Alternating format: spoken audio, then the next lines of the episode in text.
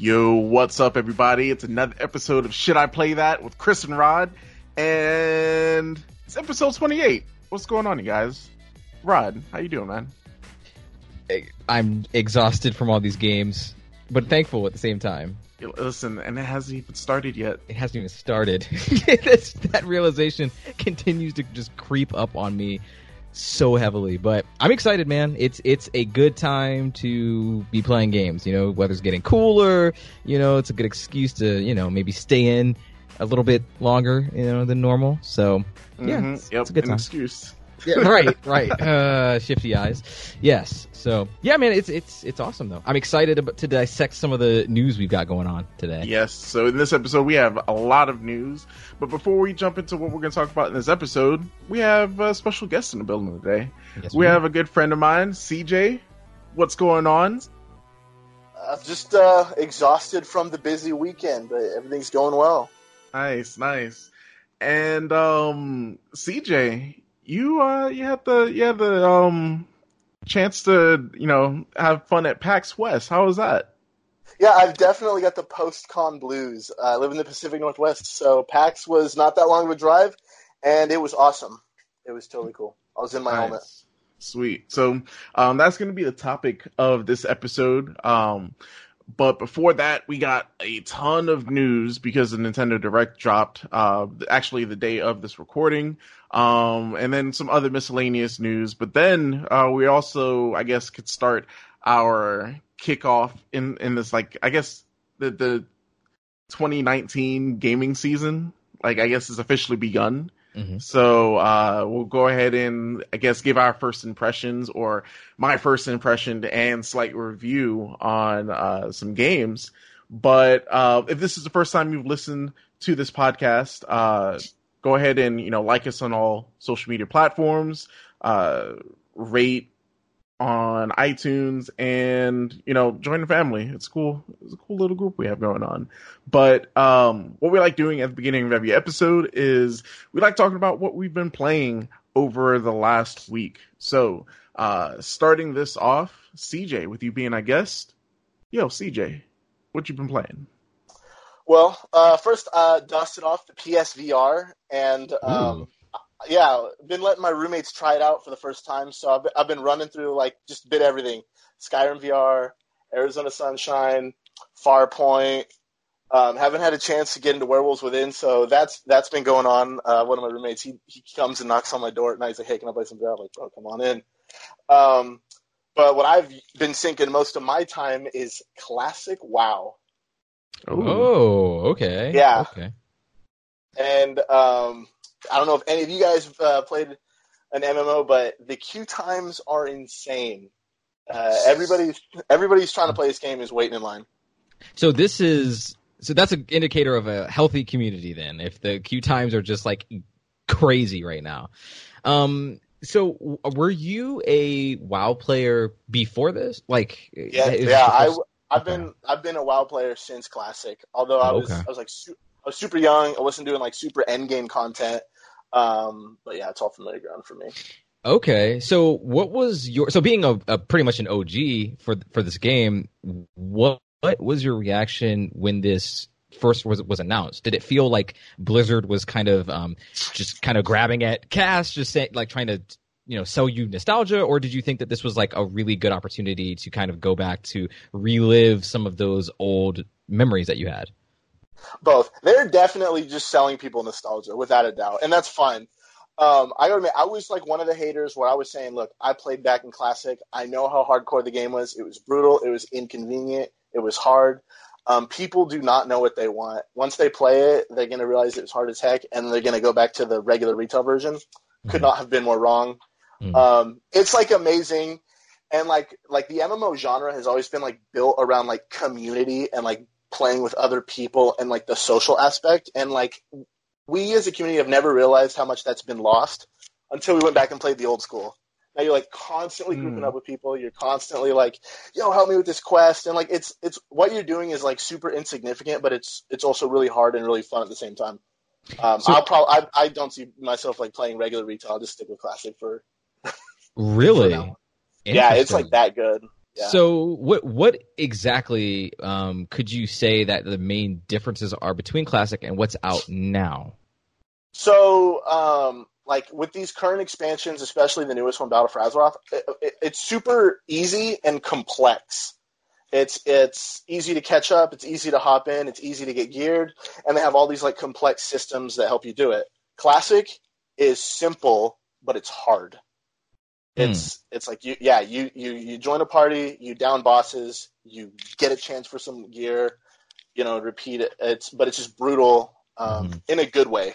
Now, let me ask, is it hard because of, like, let's say, like, mechanics during boss fights, or is it hard because of, you know, like, the quality of life changes aren't there?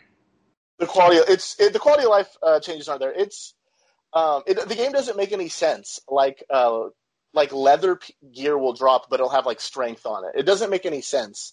So I can see why, like, they made all these changes over the years, because it's like more streamlined and it makes more sense. But there's no mechanics. It's like all the bosses are like tank and spank for the most part. It's like there's no complexity to it. It's just hard, and it's brutal in unforgiving ways. Like if you're like a cloth wearer and you're questing, like, you're gonna get hit and you're gonna die. But then that forces you. Like, yo, let me go find a warrior who's got, you know, a sword and a shield. Let him take all the damage. Whereas, like, in WoW now, like, any class can just breeze through the questing experience. So there were a ton of... I know you just mentioned Battle for Azeroth. That's a recent expansion, right, for the new version? So, came out last August. Okay, so for Classic, does that include... Is that literally the base game, like, nothing... After, like, what's the Burning Crusade and all that other stuff? Like, it doesn't have any of that in it, or? Yeah, it's patch 1.1, so it's not how the game launched. It's like how the game launched, and then they fixed all the initial bugs. It's somewhere in there, but yeah, there's no expansion. Okay. Burning Crusade has not happened yet. There's only like 2 raids out right now, so we're gonna like. There's not even Battlegrounds, because when this patch came out, Blizzard hadn't made Battlegrounds yet, so we're waiting for, like, the next patch to drop so we get Battlegrounds. I find this fascinating, like, and I don't mean that in a disparaging way, but just, like, literally from an academic sense, like, I'm thinking of it in this way where it's like, you know, people, like, it's a regressed version of the game, but I've heard people really, you know, and yourself included, like, they're really into this idea of, you know, kind of taking it back to the basics, and I feel like that seems like the appeal to me, like, that's actually making me kind of want to try it, because when I think about WoW now as it is today, there's all these expansions to go through and all these, you know, mechanics and classes, and a lot of things have happened in the, you know, 30 years, 40, 50 years this game has been out. So, you know, it is kind of appealing to me to maybe check Classic out. Yeah, I mean, now's the time to do it. And they're kind of streamlining them together to where, like, if you play, like, the original Classic and you level all the way up, they're going to give you Battle for Azeroth for free. And they're going to give you a free 110 character to play in regular retail. Actually, that is, like, confirmed leaks as of today that they found out they're going to do that. But yeah, like, now's, like, the time to jump in. It is like this confounding thing. And I think there's just, like, a charm about Classic that you kind of move away to as you, like, you know, make the game more convenient and streamlined. And it's too easy now. It's better with Classic. Right. Yeah, I think about something like Destiny, and it's like I would never want to go back to Destiny 1. Oh, hell no. God.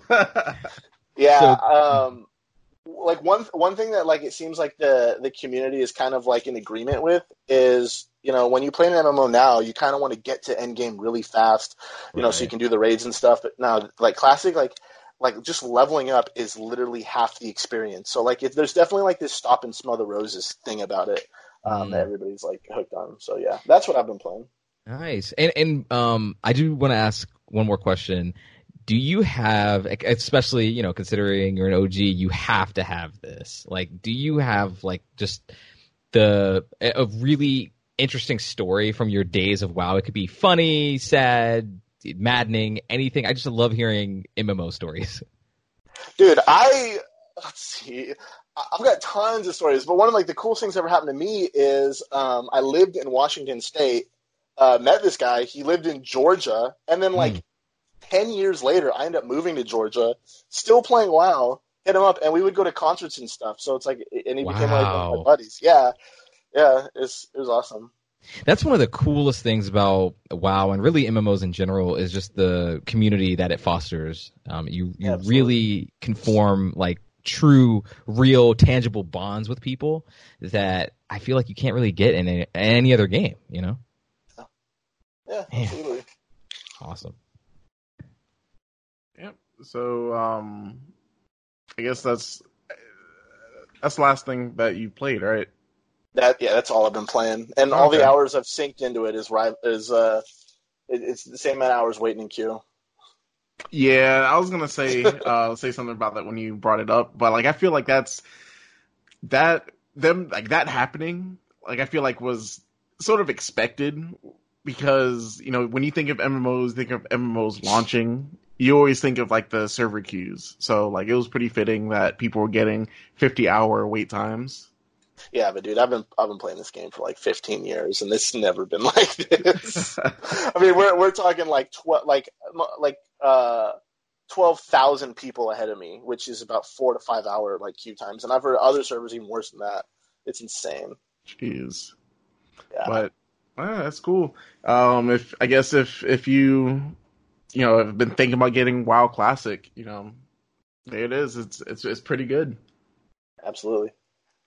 All right, so Rod, what you been up to, man? What you been playing? Oh man, I finally polished off Yakuza Kiwami 2, so that felt good. Nice. Okay. I was at that for a few weeks, and I spent the last few days at the top of this week trying to basically do all the sub stories and finish up the last mission, side mission. The games really do a good job of telling you, you've reached the point of no return. So did that stuff. I've talked a lot about this game, so I'm not going to really go too in-depth. But I never mentioned the Clan Creator mode, which is really bizarre. It's like this tower defense game that was introduced in Yakuza 6. And with Kiwami 2, they actually brought it back. And it is bizarre, but in that weird Yakuza way, it just works and it fits in the game. But yeah, I spent 2 hours, maybe 3, doing that, and finished that game up. So I'm excited to hop into Yakuza 3, honestly. And so did you pick up the digital collection? Not yet. I have not picked it up yet because I want to finish the next game I'm about to talk about first. And the next game, after I finished Kiwami 2, I sat down, took a long look, a very long look at the release list and said, how do I want to segment my time? So I'm definitely going to get after Yakuza 3. But first, I want to finish Control. Oh, okay. And Control is a game that I picked up, I think, the day after it came out. And it's Remedy's newest action-adventure. The studio that's given us Max Payne 1 and 2, they gave us Quantum Break. All their games have atmosphere in spades. That's what they do best. Control is no slouch in that department. It gives you pretty much all of the tenets of what you would expect from a Remedy title in it. It gives you the kind of mysterious protagonist, the internal monologue. You get characters who are very off-kilter constantly. It is a really, really bizarre game, but I love it. And I will say there's a couple things I definitely need to say, and one of which is that this might be one of the most interesting console games I played this year. And one of the most compelling, just strictly off atmosphere and narrative and visual style. If I don't know how we're doing our end of year yet, but if there's a best style, I thought I knew what might win, but man, I don't know. This game, the way that, let me back up a second. Let me explain the actual premise of this game. So the idea is that you're playing this main character, Jessie. She arrives at – the game opens literally in front of this huge building. It's dark. I think it tells you it's in New York. And she walks into this building. You see the signs in the front. It says the Federal Bureau of Control. So you find out it's like this government building that you kind of walk through. And she tells herself, she's speaking to what appears to be herself, and says that she's looking for her brother. And you're going through this, what is essentially a labyrinth of a building, and everyone is gone except like this janitor. And his janitor's kind of telling you, he's speaking very cryptically about like the entire situation. And you go to the director's office, and you see that he's dead, and someone blew his brains out, or maybe he did it himself. And he has a service weapon next to him, and you pick it up, and it actually, you get like a vision of an upside down black pyramid kind of talking to you in a very garbled voice. It's very creepy, but you only understand what it says because there are subtitles there, kind of telling you what it is. And it's telling you that it's called The Board, and the gun has chosen you to be the new director. And that's what it is. So the weapon that you actually have doesn't have traditional bullets in it. It actually is on a recharge, so you never have to find ammo or anything like that. As soon as you expend like maybe say 20 rounds or so, you have to wait for a recharge. And there are different variants of it. So the grip is like your standard pistol. The shatter is like a shotgun type of mechanic. So you have like 6 shells in that. You get like a mini rocket launcher at one point. And it's all like in the form of this pistol that seamlessly changes as you actually swap weapon types, which is really neat. It's got the standard Remedy quality hip fire, which they do so well, especially in Max Payne. Is it weighty like Max Payne? Fairly. I would say it's not. I wouldn't say it's not like a Max Payne 3. I know that's not technically a Remedy game, but it's not that. But it is weighty enough. It doesn't feel like there's no impact to your shots. You feel the difference in impact. So, but not only do you get the service weapon, eventually you start gaining powers. Like I'm not sure if it's telekinetic powers, but there's some sort of like psychic stuff going on there, psychic abilities that you sort of gain over the course of the game. One of which is you gain the ability. I think the first thing you do is gain the ability to grab objects and hurl them at enemies. Eventually, you get defensive maneuvers. I don't want to spoil like many of the powers, but they vary the amount of things that you can actually do. And the thing that makes this game so good is that I'm not a type of person who enjoys collectibles, and I don't, or at least in the sense of I'm not really. I usually don't care to like read all of the flavor text like in these collectibles that developers lay out in their worlds. I think a lot of times they're like pretty cool, and you can find like little, nooks and crannies that might have like jokes in them or something. But typically, I'm not really interested in that. I've read almost every single collectible that I've gotten, and there's like at least 200-300 collectibles in this game, and they're all like pieces of paper or like is in the form of like government I guess font and like handwriting, and like they're written like memos, like actual memos, and a lot of them are blanked out because since it's the government, they're going to classify a lot of things, so you can't, so it makes it like extra creepy when you can't read like everything that it's saying. So it's like on blank several kids witnessed blank due to blank. Like I don't know, so you have to kind of like fill in the whatever is going on with your own imagination. And that's what I love that this game does. This game does not give you everything. This game really pulls back on a lot of the like. It's not scary to me. Control's not a scary game, but it is heavily tense because you never really know what is coming around the corner next. You never know,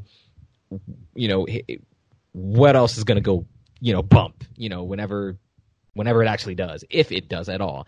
The visually, it reminds me of Inception, the way that Christopher Nolan, the director of Inception, kind of has a way that he visualizes fantasy, and it's not overt, you know, craziness or anything. It's like a very constrained, very grounded level of something that's warped, you know, with buildings kind of falling into themselves or folding into themselves, and you know, maybe there's a little something off kilter about the room. Maybe the room kind of spirals in a way that is mildly unsettling. So it's like Doctor Strange, right? Yeah. Actually, that's a really good comparison. Yeah, it is kind of like Doctor Strange, and there are puzzles that are actually integrated into the world that very much remind me of Doctor Strange. That's a great comparison. So yeah, I mean, it's a game I'm very into right now. I mean, it's every time I put it down, I think about it all day when I'm not playing it, and I want to go back and play it. Now, the game does not run great. The game actually runs quite bad. I would say that this might be an easily a game of the year contender, like without question for me, if the performance wasn't so bad. But I just think it's unacceptable that it runs like it does. So when it doesn't run like that all the time, what happens is there are a lot of explosions that can occur at the same time. The physics engine is very advanced. I want to say it's the Northlight engine, which correct me if I'm wrong, I believe that's Remedy's in-house engine. I don't think that's sourced from anywhere. But it is insane what they do with the lighting and the physics. Everything has a shadow. There's a room with a bunch of Post-it notes, and they all have shadows. Like they're tiny. They're tiny little Post-it notes that all have their own individual shadow, and stuff like that is what really catches my attention as well. So basically, when you're doing a lot of things, you're lifting items, you're shielding yourself, you're zipping around like really quickly. There's a lot of things that's happening here, and it's taxing on the consoles. This is the first, I can say without reservation, this is the first truly next-gen game that's come out on these consoles. So far, I haven't played a game that I went, oh man, like, you know, this is next-gen. I think the only game I sort of kind of got that feeling with was Red Dead 2, but Red Dead 2 also ran... It ran pretty good. It ran great. Yeah. I had no problems with how that game ran at all. But this feels like they're doing too much for what these consoles can handle, and if you watch the Digital Foundry video, which is really awesome, they really go into detail about the technical feats that Remedy was able to accomplish here. So yeah, I'm other than the performance, I'm super impressed. Like, I can't wait to finish this game. I think I'm a little over halfway through at this point. It's not long. It's somewhere between 10 to 15 hours, but which is perfect length for me. So who'd you recommend this game to? I mean, if you like David Lynch, if you like Inception, Doctor Strange, if you like those if you like psychological thrillers, I mean, I hesitate to say a thriller because, I mean, it is a bit of a slow burn. I think the first hour or two, you have to really get settled into the world, and I wouldn't expect this. I wouldn't say go into this expecting to be scared. I heard people saying that kind of around the release time, and I don't know if I agree with that. It's not a scary game in the slightest. It's something that builds upon the tension that it brings, and that's something that I personally appreciate, but someone else might not. Someone else might be too impatient for the game, which is fair. That's fair, but you know, I think if you let the game kind of wash over you in a way, and just I think that you could have a really, really good time for it with it. But yeah, I think anyone looking for a good mystery, anyone who enjoys, like I said earlier, flavor text in their games, pick this game up. There is so much to see and do. There are so many memos to read. There are these as it's Remedy, they have FMV videos that are great, and they have, and they're done really well. Not corny, not cheesy at all. It's not the blind man or the what's it called? The Quiet Man. The Quiet Man. Yeah. It's not the Quiet Man level. It's really quite good. I mean, we've had FMV and other Remedy games like Quantum Break. It's like that, but way better, way better. So, and they're very good too because they vary in topic. So a lot of them are starring like the head scientist at the facility, and he's explaining all these things to you, like what the astral plane is and what the board is and objects of power and things like that. Like he's explaining all these esoteric concepts to you, but doing it in a way that's really good. And eventually you get like certain videos where like his assistants in the background are kind of like, what are we doing here? Like there's just little quirks in all of their videos that I really appreciate. And there's a puppet show called The Threshold Kids, which is literally a puppet show dedicated to explaining a lot of these paranormal concepts to children. Because that's what the government wanted to do. I'm not sure if that actually got out, but you can watch it, and it's very unsettling, some of them. So, yeah, it's great, man. I'll probably talk more about it to wrap it up next week when I finish it, likely. But I'm really excited about this game, man. Like, it's really good. Sounds good. It sounds like, just like you said, it sounds like a game that if you want to, like, dive into a world and like play a game that builds the world up. It has a lot of world building. Yes. That's suspenseful. Like I think you said it really well, where if you're impatient, then you're not going to like the game, because I've read and like watched videos of people's impressions, and like those are the two extremes that I see. I see people that love it, and they love it because of the narrative, they love it because of like the suspense, the world building. But then there's the opposite end where people they sort of went into it like it's like a summer blockbuster shooter, and right. they're trying to run through the game, when it sounds like the game is really built for you to sort of take your time. When you walk into a room, you're not shooting everything in the room, but you're more or less like observing what's going on in a room, and you're trying to take everything in. And then right. If you see something, you shoot it. But right, I feel like it's more or less that type of game. Yeah, it is. It is, and that's not to say that there isn't action. There's action. There's enemies. You know, there are bosses, mini bosses, whatever. Like they exist in the game. But I would definitely also say, if you check this game out, do the side missions. This game does not delineate between like what is a main mission and what is a side mission like too much. There are some side missions that are, and I've heard other people talk about this, and it's true. It's absolutely true. Definitely make sure that you are doing them, because there are very, very important things that happen in the side missions. Not only are there powers tied to the side missions, which some people have completed the game without getting all the powers, which I don't even know how, but it happened. What I will also say is that some of the most creepy shit is actually in the side missions. So if you do want to get creeped out, like definitely check them out. There's one, I do want to give a slight preview over one, my favorite side mission so far, but it's you're running past a bunch of rooms with these objects in them, and the idea is that these objects have like some sort of like paranormal activity that's going on with them. You just don't know what it is quite. So there's one where you pass a guy who's staring in front of a refrigerator, and he calls your names, like he's like, director, oh my god, like somebody help me, like my shift guy was supposed to come here and like he's not back. And you go up to him, you're like, what are you talking about? And he's like, I can't leave or this refrigerator is going to do something to me. He's like, I've been staring at this for 24 hours now. My guy, my replacement never came. And you're like, okay. And so you go in, you try to help him, and as you kind of go, there's a halfway door. And so as you kind of go through the halfway door, the door's locked, and he's like, oh god, something's happened to me. Something's happened with the refrigerator. Oh, and then he gets cut off, and then you don't hear anything. And then the door unlocks. You go in, and all you see is like a huge blood splatter, and the refrigerator's still there, and the chair's like tipped over. So then you and that's when you close the door and you turn around.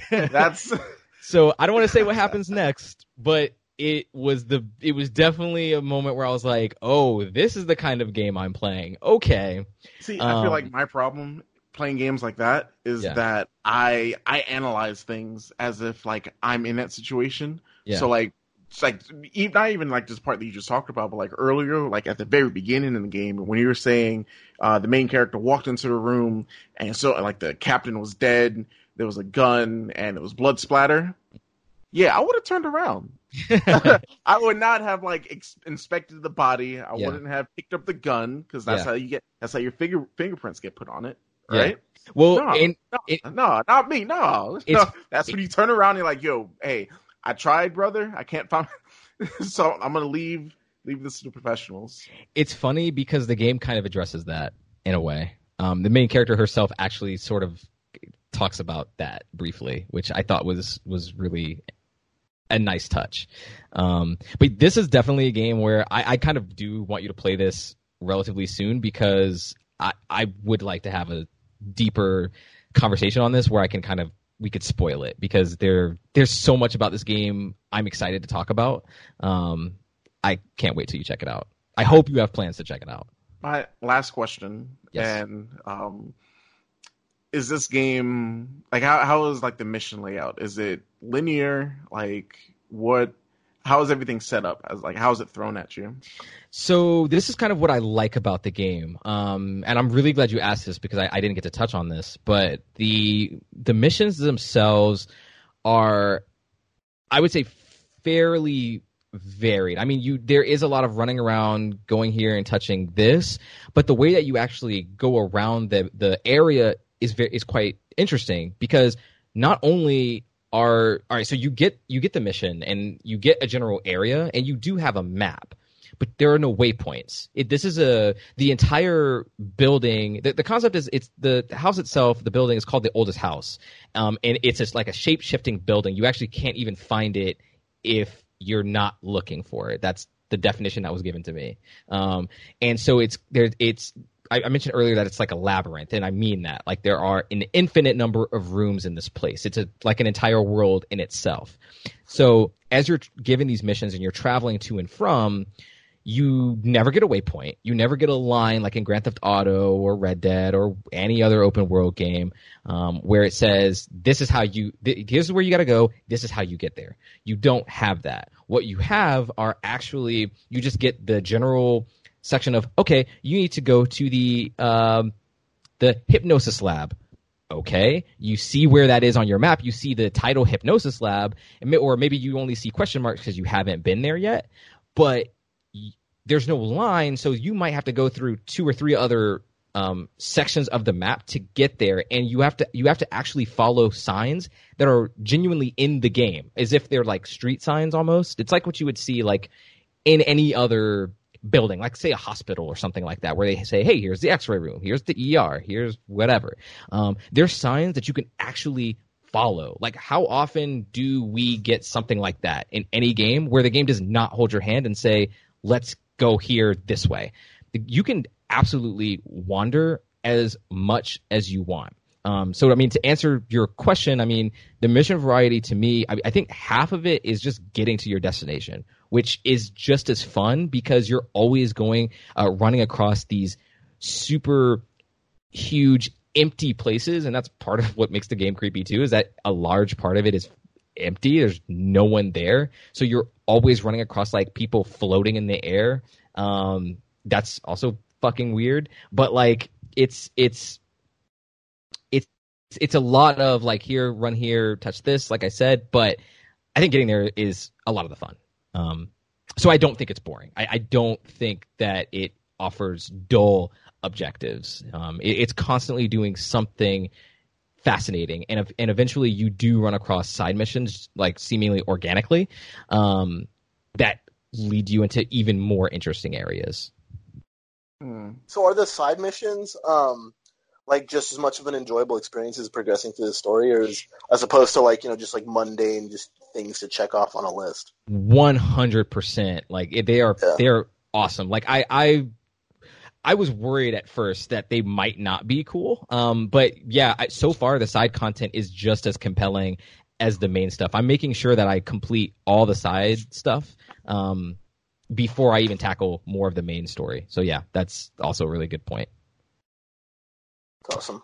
Nice. Yeah, that's Control. Love it.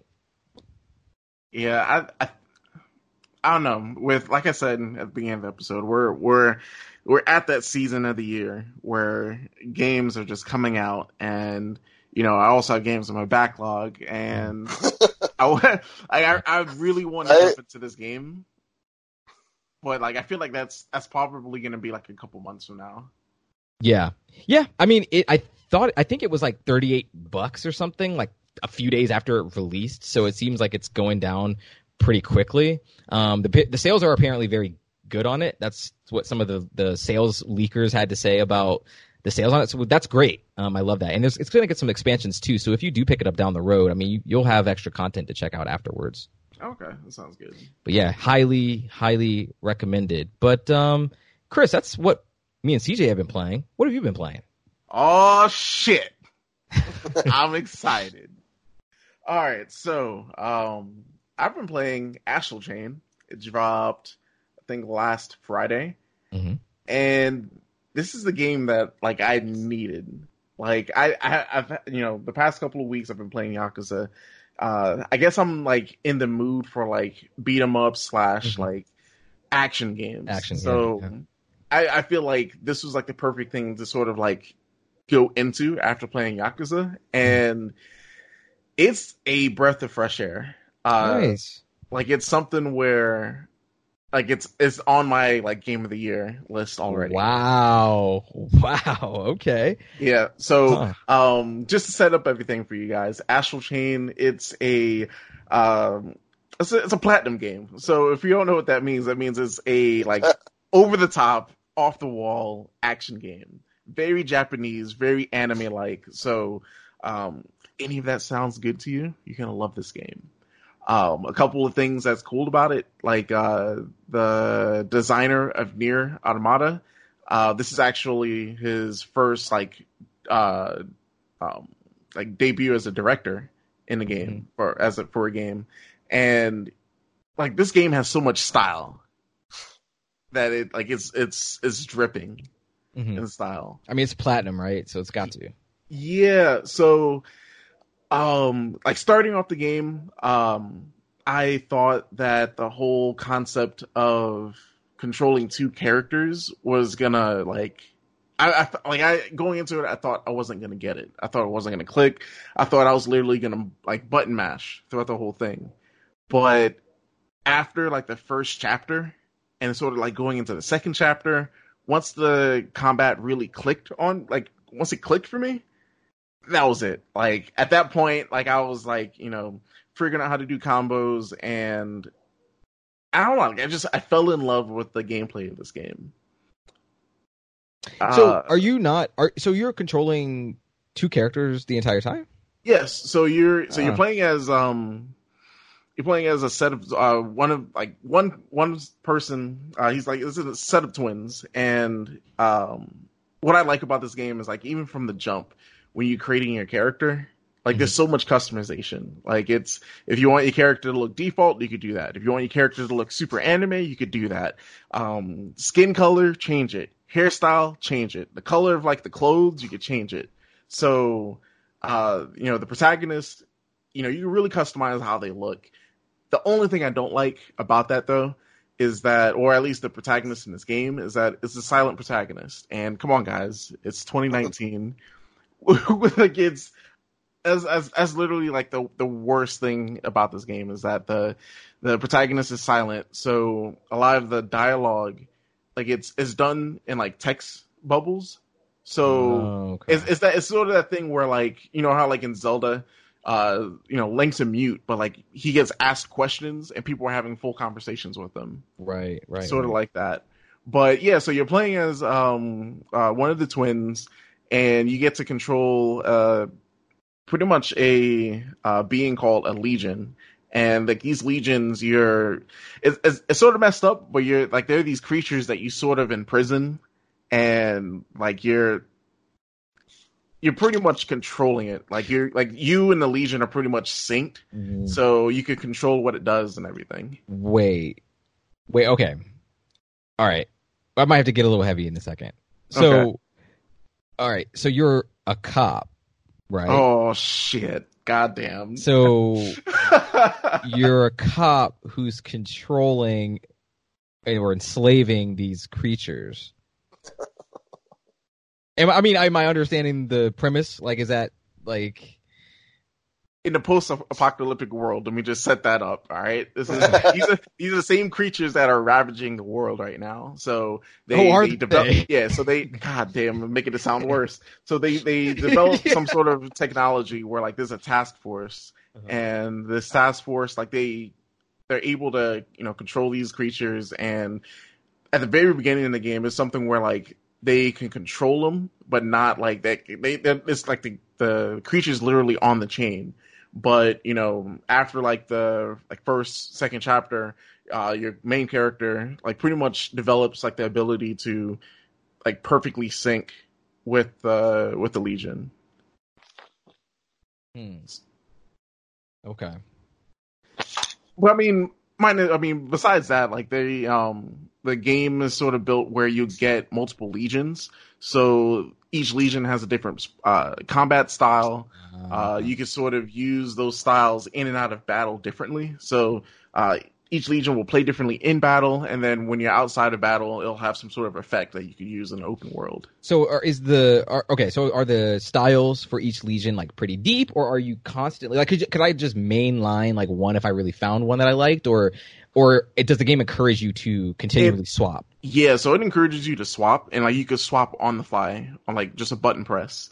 I think I leaned in towards the first legion that you got.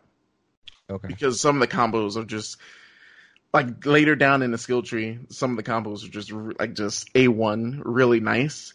But like it just falls down to like your play style. Like each legion has like a different play style.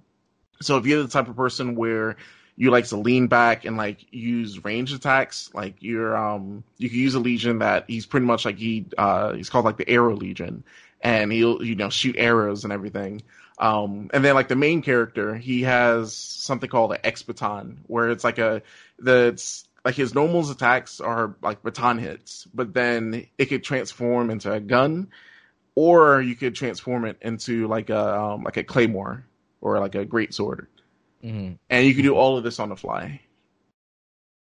So like while you're in battle, you can if certain enemies are like in the air, like you're not going to want to use a greatsword, you'll want to use your gun so you can get range hit. So like mid combo, can you like can that work? Like mid, can you swap mid? I'm thinking like something like a Devil May Cry when I'm thinking about this, or can you not? All right, so it like in Devil May Cry when you swapped weapons, it would drop the combo. Okay. And this game it's not really set up that way where like there's a penalty for dropping a combo. So like let's say that you're doing a combo with like your baton, but then you want to swap to your greatsword. You could just hit the down on the D-pad. It'll swap to the greatsword, and then you could start another combo string. Okay. Huh. Okay. But yeah, I mean the game mechanics of like controlling the two characters, like they find a really good way of while you're doing your attacks. You have like your other side of your controller, and like if your character flashes blue, you get hit ZL, and you'll do like a combo attack with your Legion. So the game like really encourages you to do these sync attacks, do these combo attacks with your Legion. Okay, so the combat sounds like it's fairly deep then, which I mean I guess shouldn't be a huge surprise. From these guys, but I mean that's nice to hear. So is that what is making this Game of the Year status for you, or it's just the whole overall package? Okay. So it's just firing on all cylinders. Yeah, and like just at the beginning of the game, sort of like it sort of sucks you in because it's just so dramatic. Not dramatic, but like if you played a Platinum game, you sort of know where I'm like sort of leaning into where. Right. Yeah, like it's just over the top. I was just about to say I was gonna ask actually, like, how are the set pieces in this thing? Like, are we talking like Bayonetta insanity? Like, what are we talking here? Yeah, like it's really futuristic. It's really, it's like a cyberpunk type of aesthetic. Cyberpunk / like Enter the World type of thing. So they utilize the cyberpunkness pretty exactly. Well. Yeah.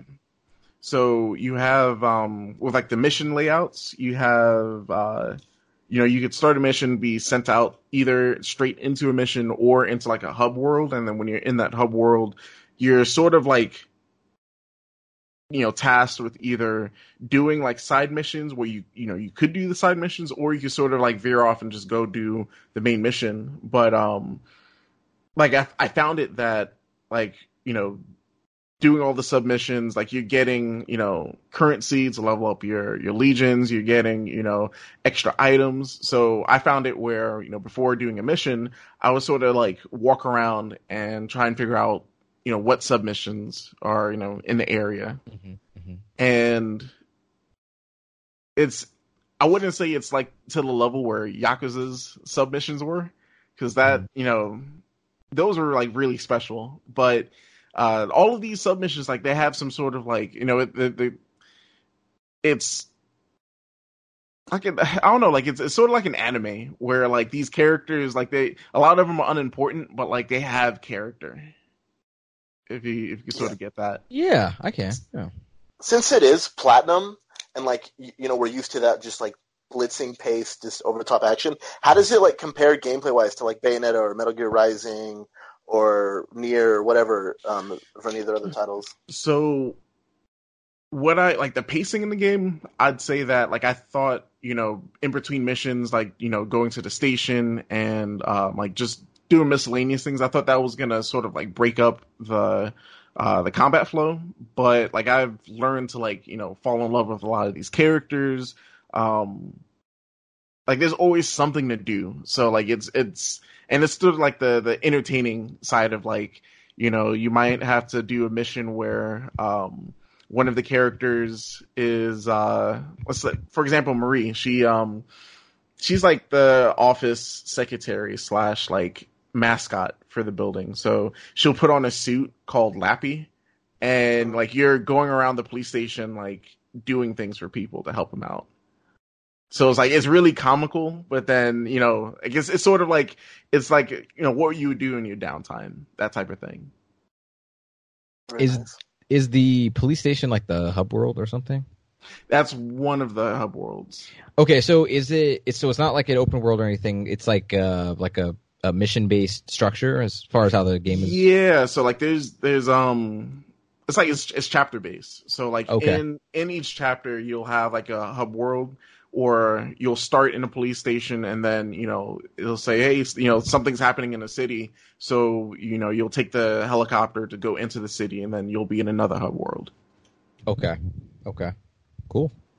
Yeah, I'm very curious about this game, especially considering you're saying it's one of your game of the years, just like flat out. Like, I mean, you just finished it, right? Like, yeah.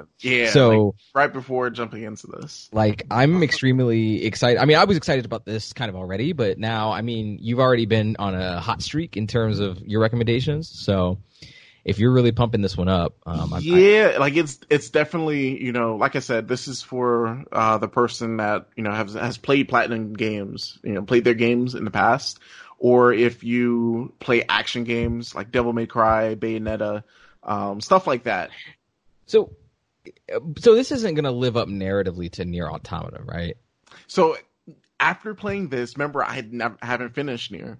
Oh, I only played like the very beginning. Mm-hmm. Because of this game, I'm gonna go back and play Nier. Well, you should do that anyway. Like Nier is phenomenal. Like that, I don't. And maybe I should. That was probably a bad question because I feel like that is on the top tier pedestal of game stories. So that's probably unfair. But I mean, I have. There's a high bar, right? The guy's pedigree is high. All right, so it's not anything like super deep. Like I said, like this game is really anime driven. So just like I gotta say. So just like an anime, you can sort of see where certain plot twists Like you can sort of see them right before they happen. Gotcha. So nothing's really going to surprise you with the story. Okay. But it's, I feel like this game, it's like the perfect like summer blockbuster. That type of game. Okay. So you're going into it kind of you should go into it with that mindset already. Exactly. Yeah.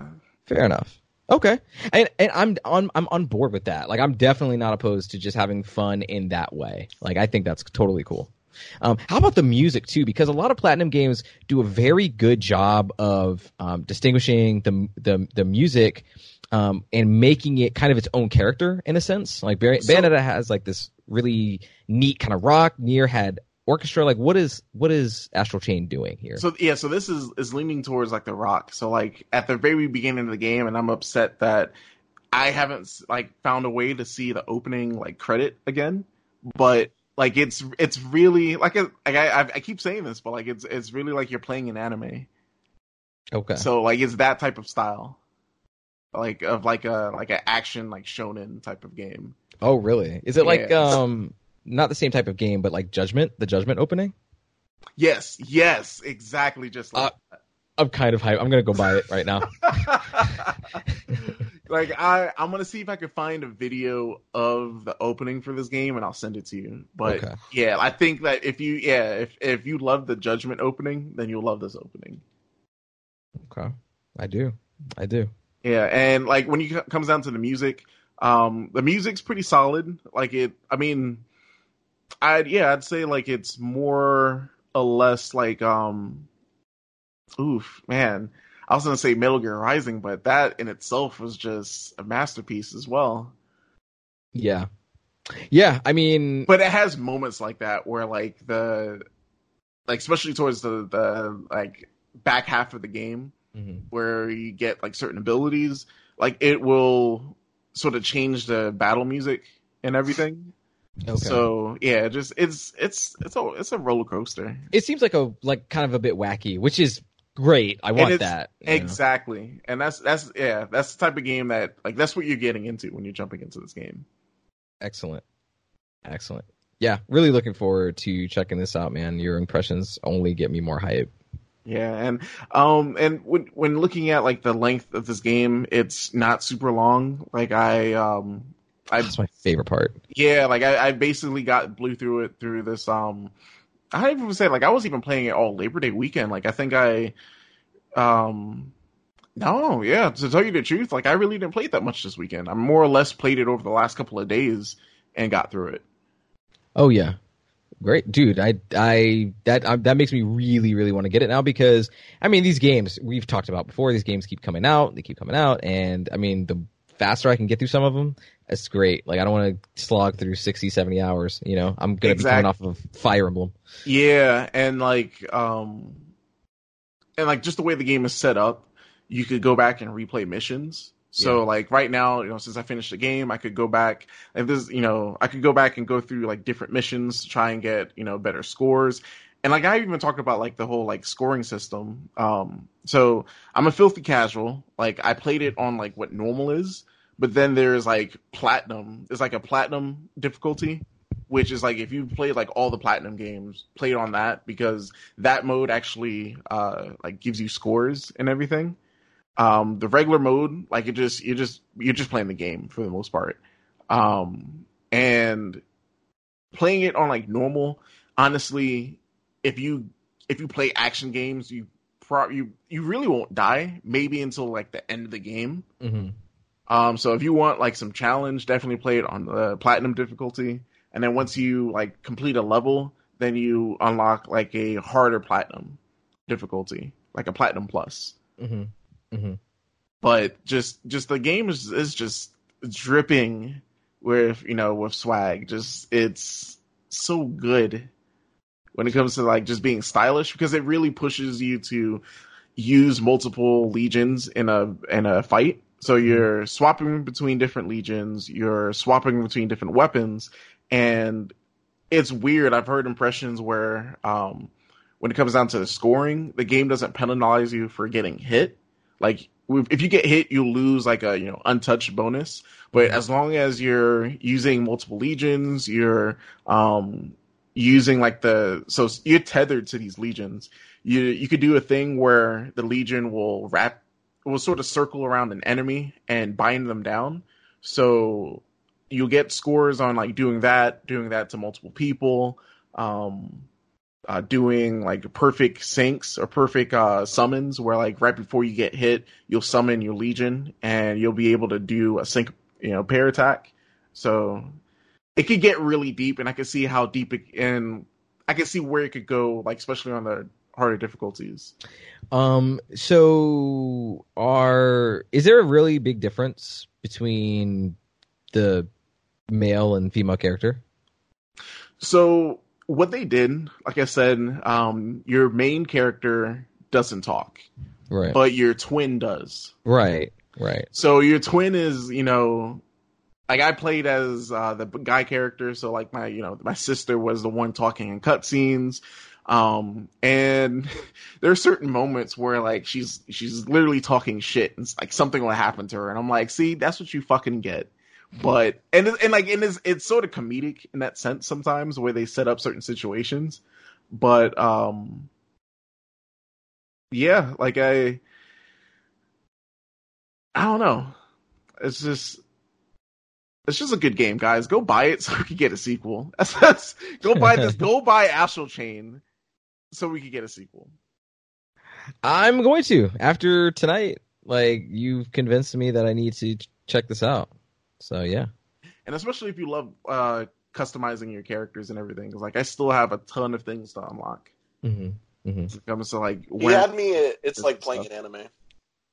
Yeah, yeah. But yeah, for the most part, that's really all I've played over this past week.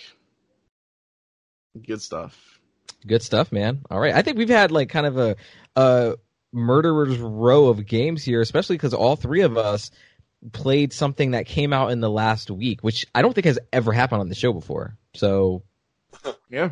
So good stuff. Yeah. So we're going to go ahead and jump into the news section. But like I say every episode, if you played Astral Chain or you're playing some other stuff, we still haven't. What's the game that we're thinking about getting? Was it Remnant? Remnant from the Ashes, yes. Yeah, so like there's a ton of games that are coming out that we personally won't be able to touch. I'd love to hear from you guys. So in the comments, let's talk about what you're playing, if you like it, if it's bad.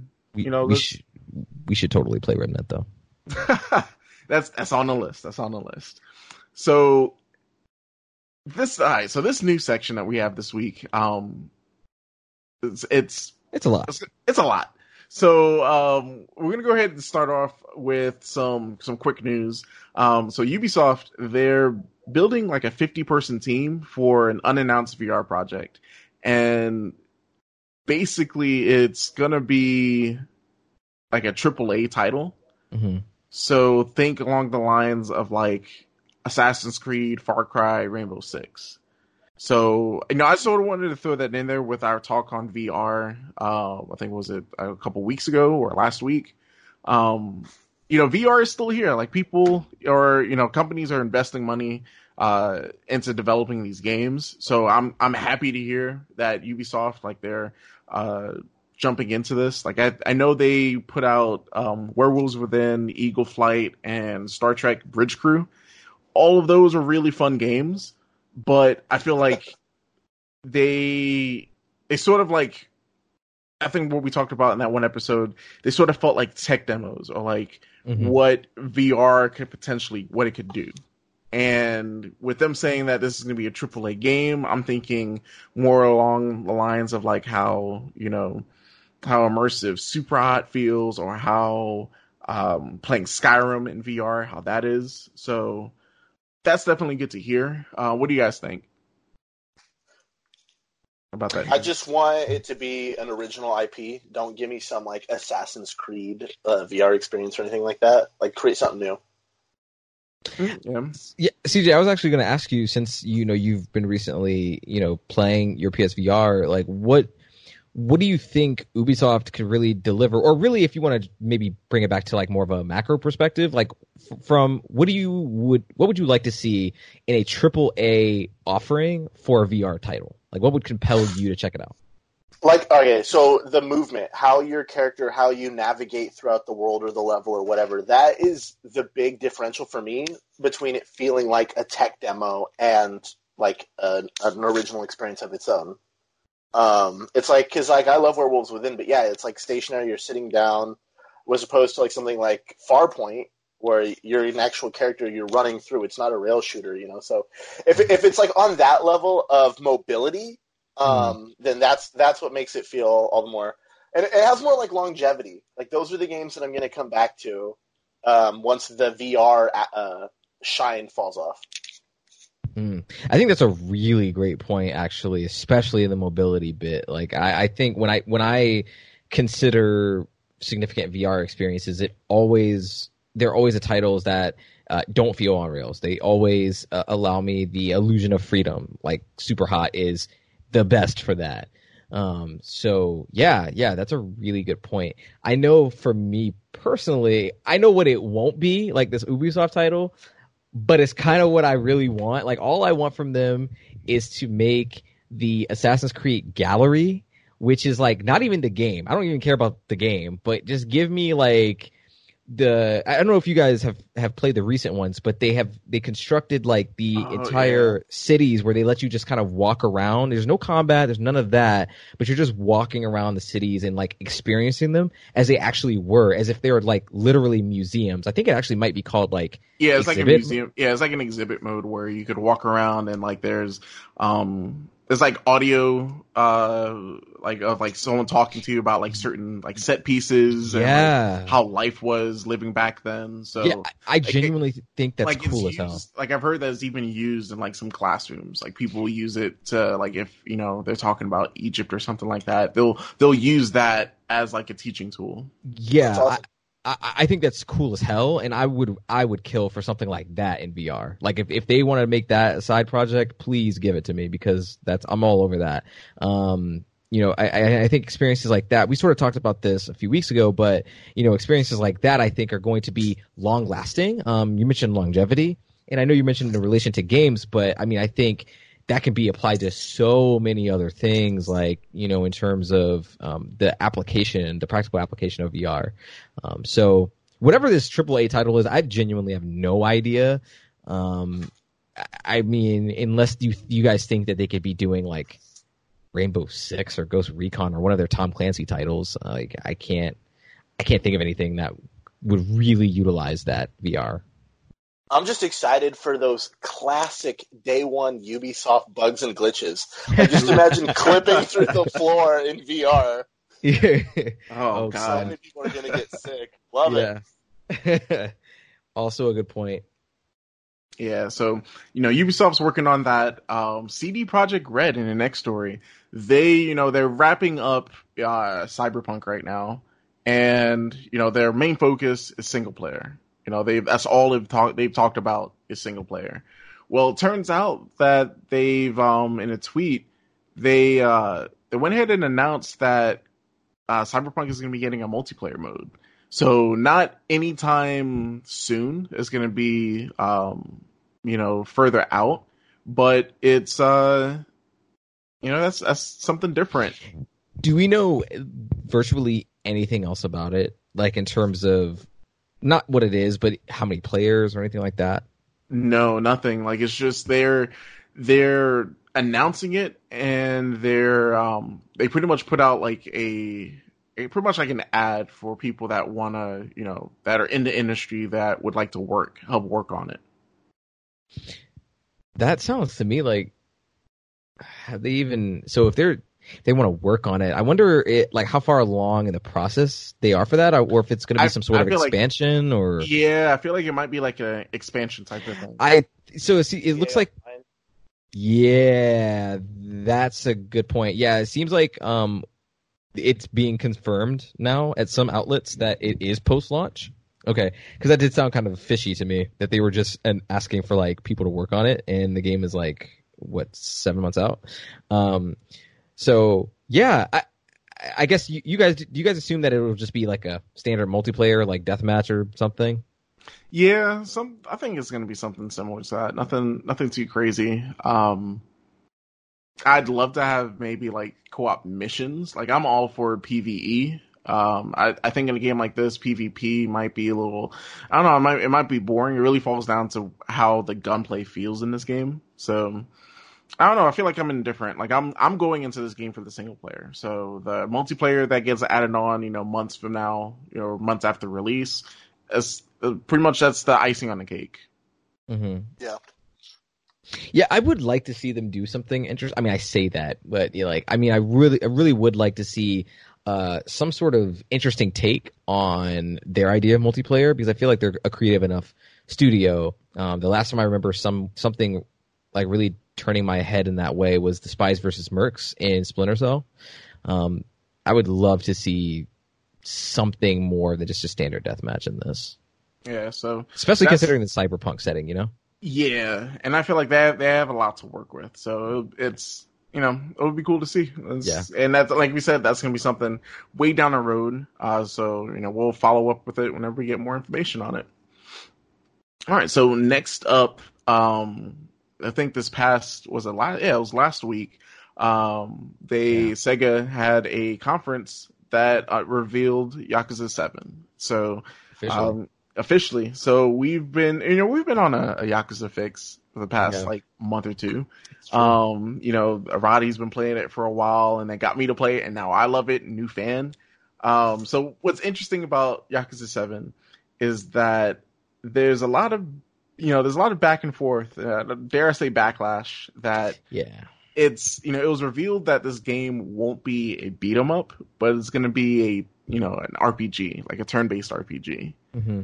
What's wild and which I think is hilarious is that this past April Fool's, there was a video released by Sega where it's like, hey, here's a Yakuza RPG that's coming out. Haha, April Fool's. Guys, a pause. Why is it that when they actually revealed Yakuza 7, all the menus and everything looks the same? It's the same character too. The joke truly was on us the entire time. Exactly. What? Here's the thing. I'm open to it. I know there's some some diehards that are mad that they're sort of veering away from the formula, but as long as I'm getting a really good narrative. I'm getting really good side stories, the things that really draw you into the Yakuza games. That's all I really ask for. Yeah, So did you happen to catch the 4-minute trailer, the subtitle trailer? Yeah. Okay, so I don't think you have anything to worry about then, No. It feels like, especially the last minute of that trailer, it feels like Yakuza. And that's the thing. I think people, are worried, which, I think they should be applauded. I think they should be commended, the studio. They should be, commended for taking such a big risk. Mm-hmm. You've come out with 6 or 7 games at this point, they are all in the same genre. They're all the same, not the same thing, but you know what I mean? They play very similar to each other.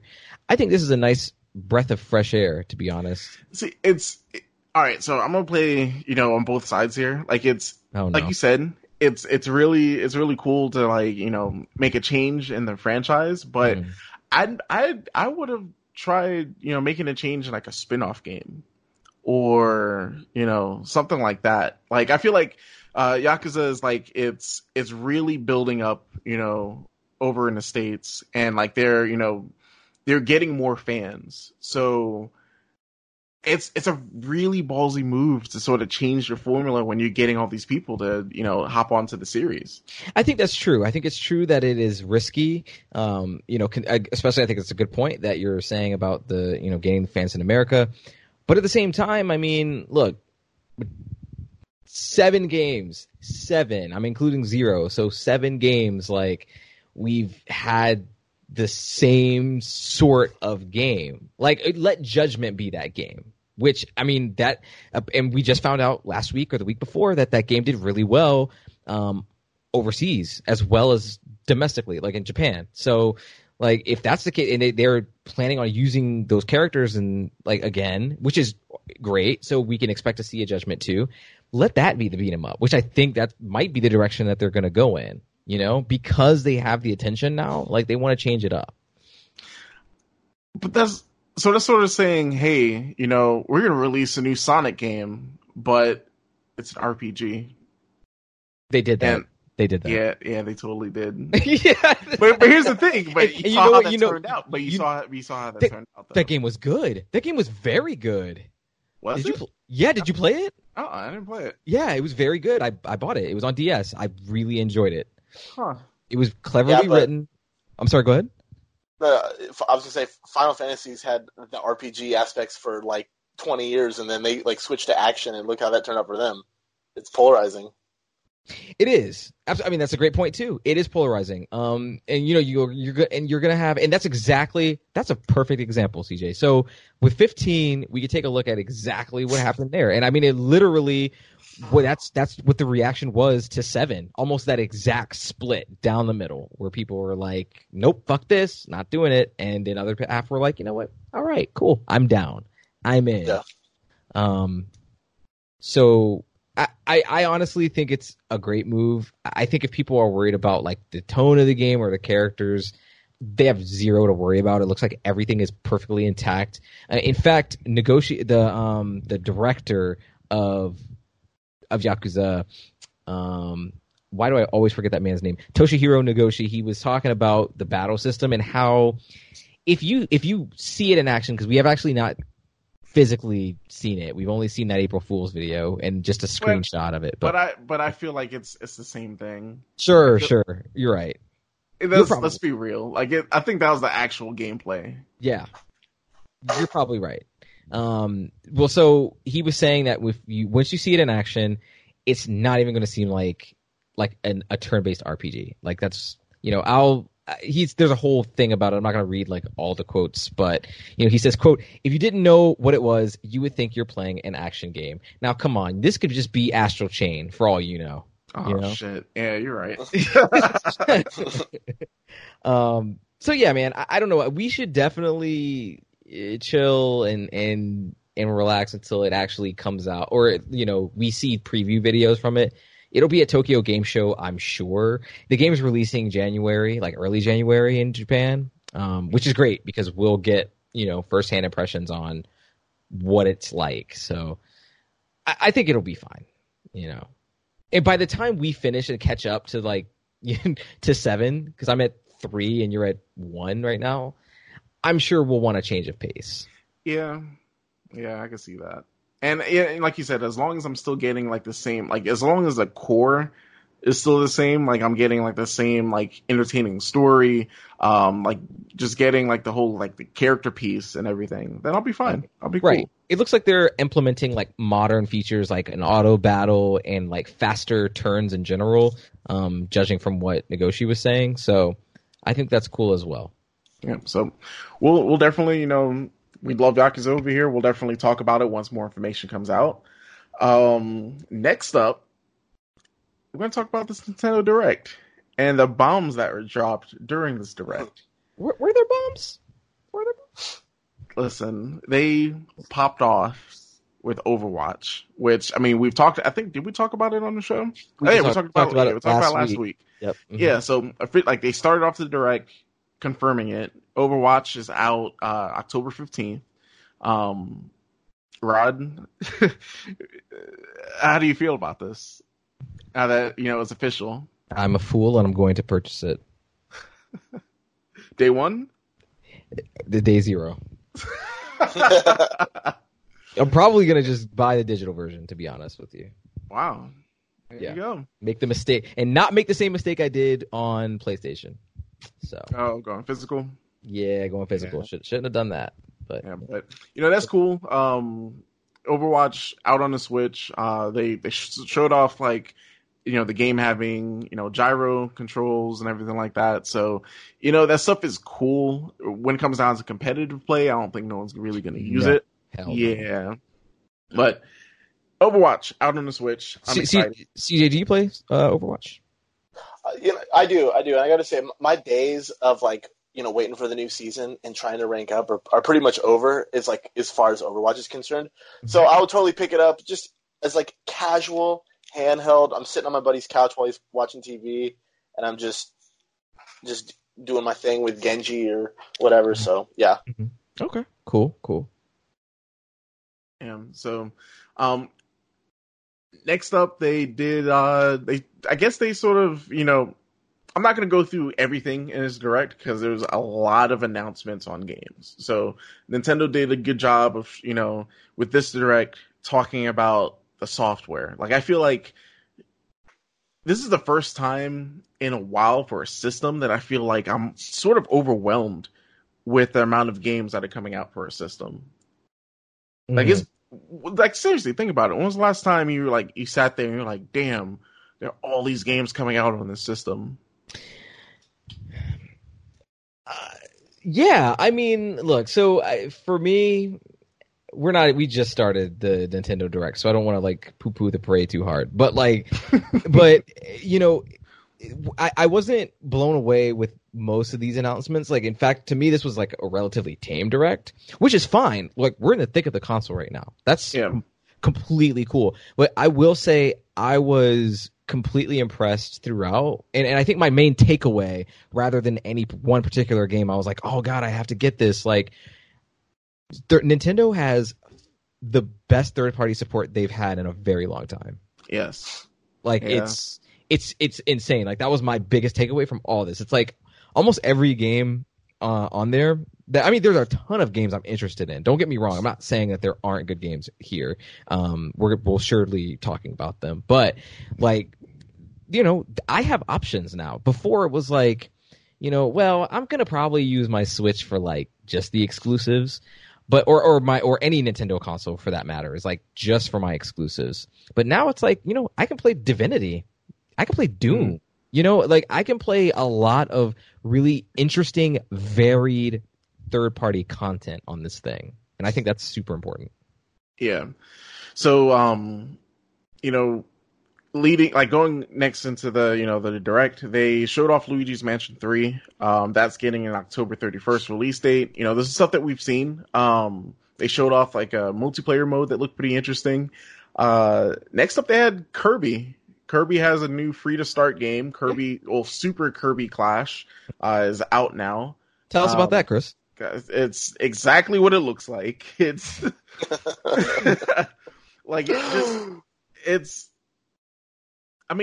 sort of like when you're playing it, you're like, it's free to play. So like, you can play a mission where you're fighting a boss, but then when you get back to like the hub world, you look at the top of the screen and it's like, hey, you have like 5 energy left. So like, doing these missions will like burn your energy. So you can only do so many, and I've already, you know, encountered like, hey, you know, if you want to do this, you could buy these apples. So yeah, that's Kirby Clash. Download it if you want, I guess. It's Kirby. It's Kirby. I sort of want to skip down to Little Town Hero. Did you guys see anything about that? Yeah. So yeah, Little Town Hero is a game made by Game Freak, which are the developers of Pokemon, and that is actually coming out relatively soon. It's coming out October 16th. So 15th? Oh, I think so. But you know who's doing the music for that game? Who's doing the music? I don't know if anybody's going to know the name Toby Fox, but they do probably know the title Undertale. Oh yes, Toby Fox is. They actually called him out by name, I think, in the direct a couple times, which is cool. Oh, yeah. Really? Yeah, they did. Yeah, so that's gonna be interesting. Like, they showed off like the gameplay, which looks, you know, it looks different. I feel like I want to see more of it before I really give like my, you know, opinion on it. But me personally, like, I didn't see anything that like. Wants like it's like making me to want to pick it up day one. What about you guys? No, I mean, it looks cool. I mean, it looks... I don't mean to sound like... There's nothing... Look, I thought it was cool. That's done by Game Freak. I like Toby Fox's work, you know, but it didn't pull me exactly. So, I don't know. We'll see. Yeah. So, we got some pretty cool Smash news during this Direct. Banjo Kazooie, he's officially out. They dropped, like... out of nowhere, dropped Banjo, dropped patch 5.0, and also announced that Terry Bogard from Fatal Fury. Yeah, Fatal Fury. Yes! He's coming in the Smash in November. So it looks like, you know, what looked like us waiting like 4 or 5 months for characters, it looks like the turnaround on these characters are actually coming through pretty quick. And the biggest news is that there's going to be more DLC characters after, you know, they finish this first pack. So it looks like, you know... We don't know how many, though, right? Like, they didn't say how many. They didn't say how many, but I'm guessing it's going to be, like, the same five. It's going to be, like, you know, 5 characters per pack. You think so? That'll take them into, like, 2021 pretty easily. Sakurai's getting no sleep. Yeah, I was like, they need to let that man rest. But, you know, the stuff looks cool. Banjo looks, you know, interesting. I personally, I never played the Banjo game, so I don't have, like, an attachment to the character. But, you know, people are excited about it. That's good. I'm excited about, you know, Terry. I want to see how he works in this game. And they sort of showed him off, like, really, really slightly. Like, after the Direct, they had, like, a little Smash Brothers video where they showed how Banjo worked. So... Terry's out in November. That's going to be cool. I think the next big thing was Pokemon Sword and Shield. That's out November 15th, but they showed off a couple of things. They showed off the customization is going to be really detailed in this game. You can customize like the hair, the color of the hair. You could put makeup on your character. You could change like the gloves. Really like down to like, you know, you can really make outfits in this game. So if you like, you know, customization for your characters, that's all for you. That's going to be cool. This game's version of Pokemon and Me, it's called Pokemon Camp. So that's a place where you can sort of sit back and sort of play with your Pokemon. I know for a lot of people, they sort of overlook, you know, these features, but the game could get really broken when you play like these features and like get your friendship level really high. Like there's like a mechanic in the older games where like if your Pokemon like really, really liked you, let's say for example you get paralyzed, it will take like pretty much negate the paralysis and it'll be like, well, you know, Pikachu got paralyzed, but it loves you so much that it shook it off. All right. Wow. Cool. Yeah. So definitely like, you know, use that feature, you know, play with your Pokemon a little bit. You could cook food in the camp. So that's like another, you know, feature that they added in. And then they also showed off a couple new Pokemon. One of the Pokemon looked pretty interesting. It's like a seagull, but like anytime it uses surf, it'll get a fish stuck in its mouth. And if you attack it, it'll spit the fish back out as an extra move. I think it's pretty cool. I don't even remember seeing that thing. Yeah, I mean... go ahead. They got time to do detail like that, but they can't put every game, or every Pokemon in the game. Ooh, got him. Yep. I mean, what can you really say to that? Like, yeah you're not wrong. Maybe Little Town Hero doesn't need to exist. Game Freak needs to put all the Pokemon. You gotta catch them all. Like that's the whole point. You know, what's funny? Like after seeing the Little Town, I was like, yeah, we didn't need this game. Yeah, I wasn't trying to hate on it, but I couldn't care less. Give me all the Pokemon. Yeah. So I don't know. That's that. The next big thing, which I think it was rumored for a while and it was sort of like leaked, but then, you know, taken away. But Nintendo Switch Online is finally getting SNES games. Yes. As of, you know, when you're listening to this, should be out. That's huge. That's, you know, giving me more of a reason to like, you know, feel like I'm not being ripped off by having Nintendo Online. Yeah. I mean, it's great. You know, you get to play old SNES type games that you probably played when you were younger, or bought on the virtual console, or bought when it came out last year or the year before for $100. You know, it's really great. Yeah, and they scams. Jesus. So, I mean, they have a couple of good games on the launch list. You have Link to the Past, Super Metroid, Super Mario World, F-Zero, Breath of Fire, Kirby Dream Land 3, and Super Mario Kart. There's other ones. I'm not going to read all of them, but I think it's a solid list. It don't mean nothing without Final Fantasy 4, 5, and 6. Yeah, I would have loved having 6. I would have been dope. They could put Cloud on Smash Bros. It can swing this. Yeah, that's a good point.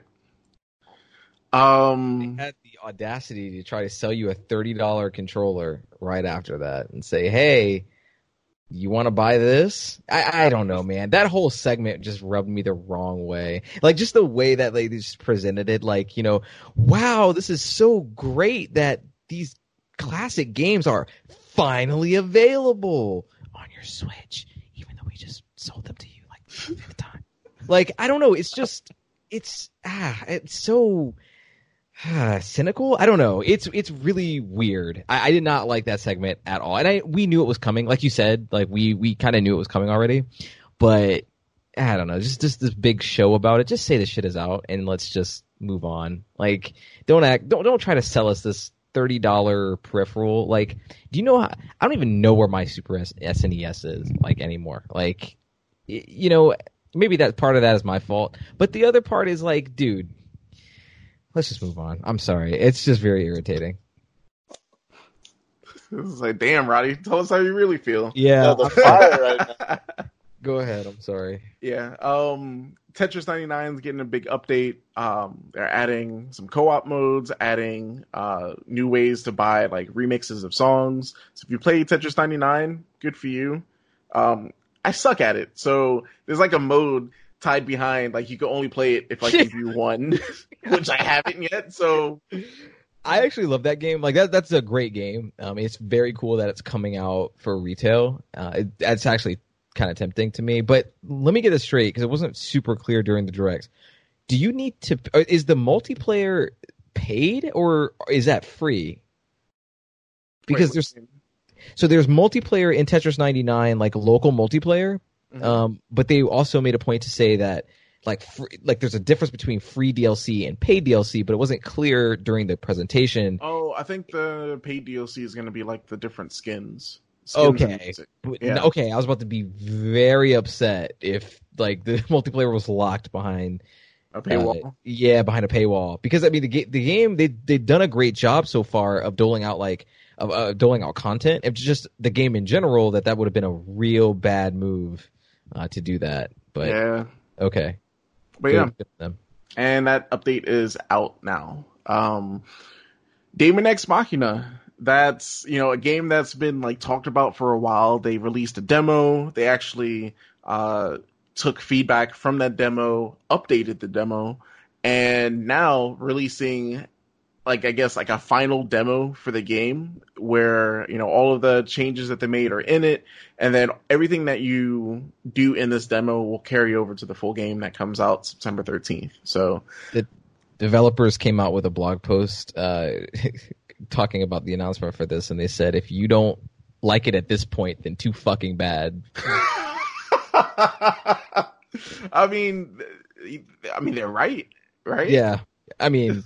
I'm totally lying, by the way. They didn't actually say that, but it's what it feels. It's what it. But it's what it feels like.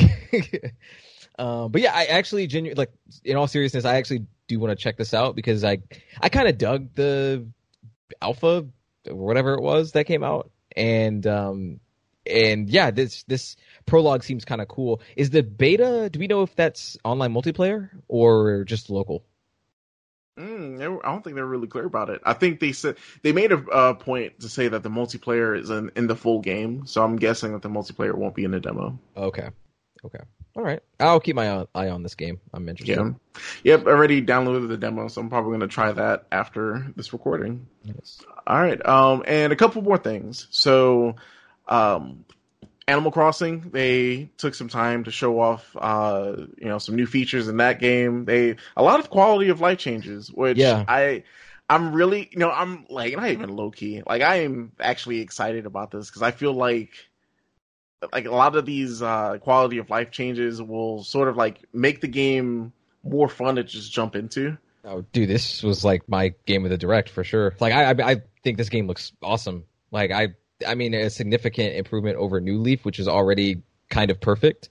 So I don't know how they did it, but they managed to do it. The game looks incredible, like just visually. If you ever saw that, well, I wouldn't blame you if you didn't, but if you ever saw that board game for the Animal Crossing on Wii U, like where they kind of teased people with like, this is what an Animal Crossing would look like if it came out on your console, you fuck. But they never actually did that. It looked great there, and here it looks cleaner. Everything is more detailed. I love the little aspect of like the wind rustling the trees. I don't think that was in the other games, at least not to that degree. Not like, to that degree, like that. Yeah, there's like some heavy physics into that. Yeah, like every leaf seems like it's rustling on its own, which is really cool and a nice touch. I'm not sure why it's snowing on an island like that, but that's still cool. But yeah, like it seems like this game is allowing you, again, like quality of life changes. The crafting seems pretty intuitive. So yeah, man. Looks awesome. Cool. And then they're also adding multiplayer. So that's going to be fun. We're going to have some Animal Crossing adventures. We probably might stream that or make some YouTube videos. So yes, I want to visit your town. So be on the lookout for that. And then they closed out the Direct with announcing that Xenoblade Chronicle Definitive Edition is coming out in 2020. So if you haven't played it, originally released on the Wii, then they ported it over to 3DS, which was, a technical like marvel at that. Yeah. So now it's getting like a Definitive Edition, on the Switch, which, I hear really good things about it. Like I remember buying the game and not playing it, and then I think I traded it in or something like that. So I finally actually get to play this game because I hear really good things about it. Mm-hmm. Absolutely. What do you guys think? I mean, it's cool. I've heard similar to you. I've heard good things. Haven't played it. But looking forward to maybe trying it. We'll see. We'll see what the schedule looks like. Yeah, and that's in 2020. I sort of want to wrap that section up with just saying that after the Direct, like I said, there's like a Smash Brothers like mini Direct type of thing. And can we just marvel at how Sakurai is a Smash god? Because he's like, when he's doing these, demos, like this, you see like two people playing like on screen. Mm-hmm. It's not two people, folks. It's just Sakurai playing with two controllers at once. And he took the time to like show how he does it on the stream. Oh wow! Which I thought was amazing. Sakurai, we love you. That's just, it's crazy. Well, when you've dedicated literally your entire life to Smash Brothers, I mean, you learn to get good at it, But two controllers, two pro controllers. He could do it. He could do it. What else is he doing besides eating, sleeping, and making Smash Brothers? He's playing with two controllers. That's what he's doing. But yep, that's the Nintendo Direct. I don't know. I feel like I came out of this just really excited, for the Switch. Like it's definitely like it's increased like the market share. It feels like for the system. Like there's a lot coming out. Yeah. It's not a dedicated Smash system anymore. Like I mean, shoot, I just finished Astral Chain. Yeah. So. I'm excited. I'm excited for Nintendo with this, this next year is going to bring for them. Mm-hmm. Yep. So that's that. That's the news for this week. We're going to go ahead and wrap up this episode with, I think we talked about it earlier, PAX West. That happened over this past weekend. And CJ, you were there. How was it? I mean... It was amazing. It had pretty much anything that you could have wanted to experience at some kind of video game exposition. They had stuff to play, stuff to check out, things to get into, like if you're into vendors and stuff like that. It's just it's where do I start? Really, is hard to get into it. This was your first PAX, right? Yeah, it was my first PAX. Yeah. So going into it, like, what were you really expecting, and did that sort of live up to it, or did did it sort of blow away your expectation? I didn't really have too many preconceived notions, but I will say one thing that kind of I didn't think I'd be having this thought. We're kind of like in this weird time with like in the industry where you hop on YouTube and you can get all your like video game news there. So like if they were showcasing like this new game, and you think, oh wow, I get to watch somebody play it, or I could try and play it myself. It's not really a first look. It's like, oh, it's because I watched. I already watched this whole segment of the Blair Witch game on YouTube when they let all the companies demo and stuff like that. So it's like it's all new stuff because it's brand new and it's coming out, But you see it on the internet first, and then it's like, oh yeah, I know about this. I saw this on the video. So it was that concept with like Blair Witch, Final Fantasy VII,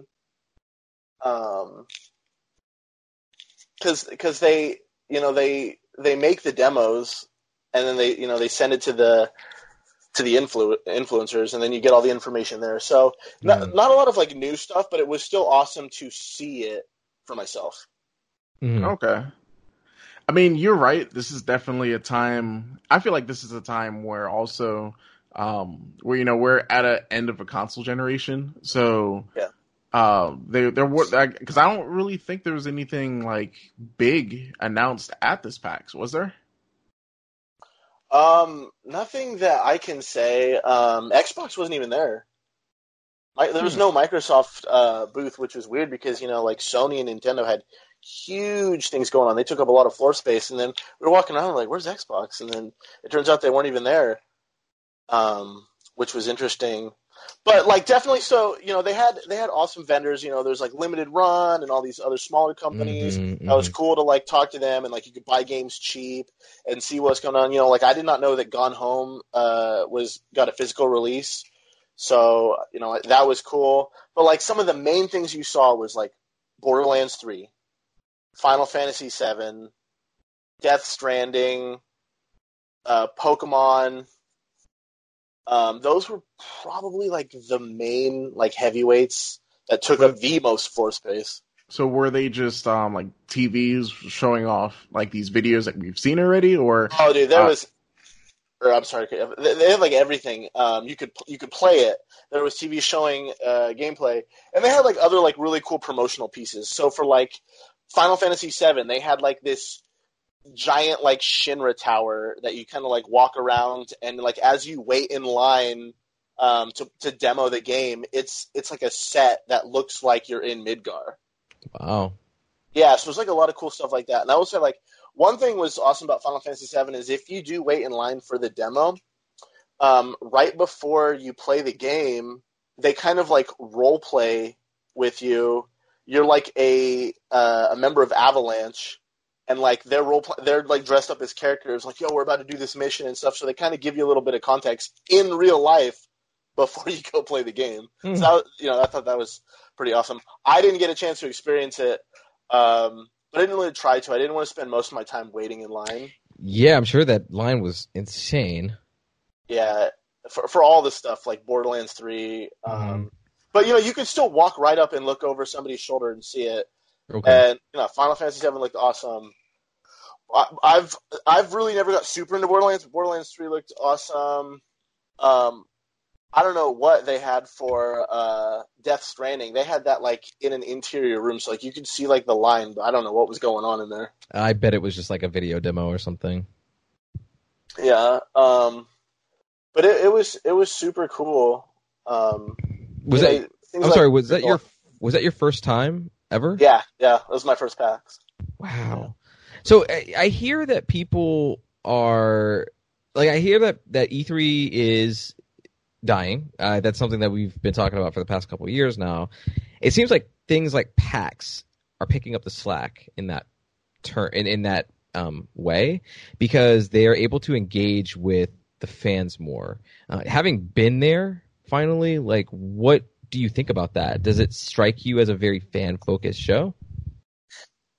Yeah, it's definitely fan-focused, but I will actually disagree in the sense that PAX is picking up the slack, because, like, things weren't, like, let's take Nintendo, you know? It is not by coincidence that Nintendo Direct went on, like, right now, this close to PAX. Right. And it's like Nintendo didn't like really like release any information at PAX. They let you play the hardware, you know?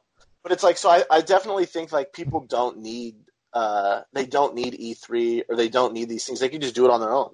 Like right. Nintendo can just make their own Nintendo Direct. But you'll always need something to like play the hardware or try it out, get people, you know, to demo it. I will say when it came to Nintendo, I couldn't get my hands on it because it's in a case, but I didn't really care too much about like the new Switch model, but it looks really good like in real life. Okay. Oh, but did they have demos on the floor for you to try? Not that one. Yeah, okay. not for the new Switch. Okay. What would you compare the size to? The Switch? Yeah, the Switch Lite. Or Switch Mini, whatever it's called. It's like it's about the same. It's about the same, and the ergonomics are about the same. But like because the Joy-Cons don't come off, it's like one solid piece. So I don't know. It's just really it's sleek looking. Like I really wanted to get my hands on it. Yeah, I mean, we sort of talked about this on the show. I feel like the Switch Lite it's going to be... I mean, it's for people that haven't picked it up already, haven't picked up a Switch. Mm-hmm. So, I don't know. Like, I know there's a market for people that would like that way of playing, but I sort of like having the full functionality of, like, taking the Joy-Cons out, being able to, you know, dock it on a TV, so...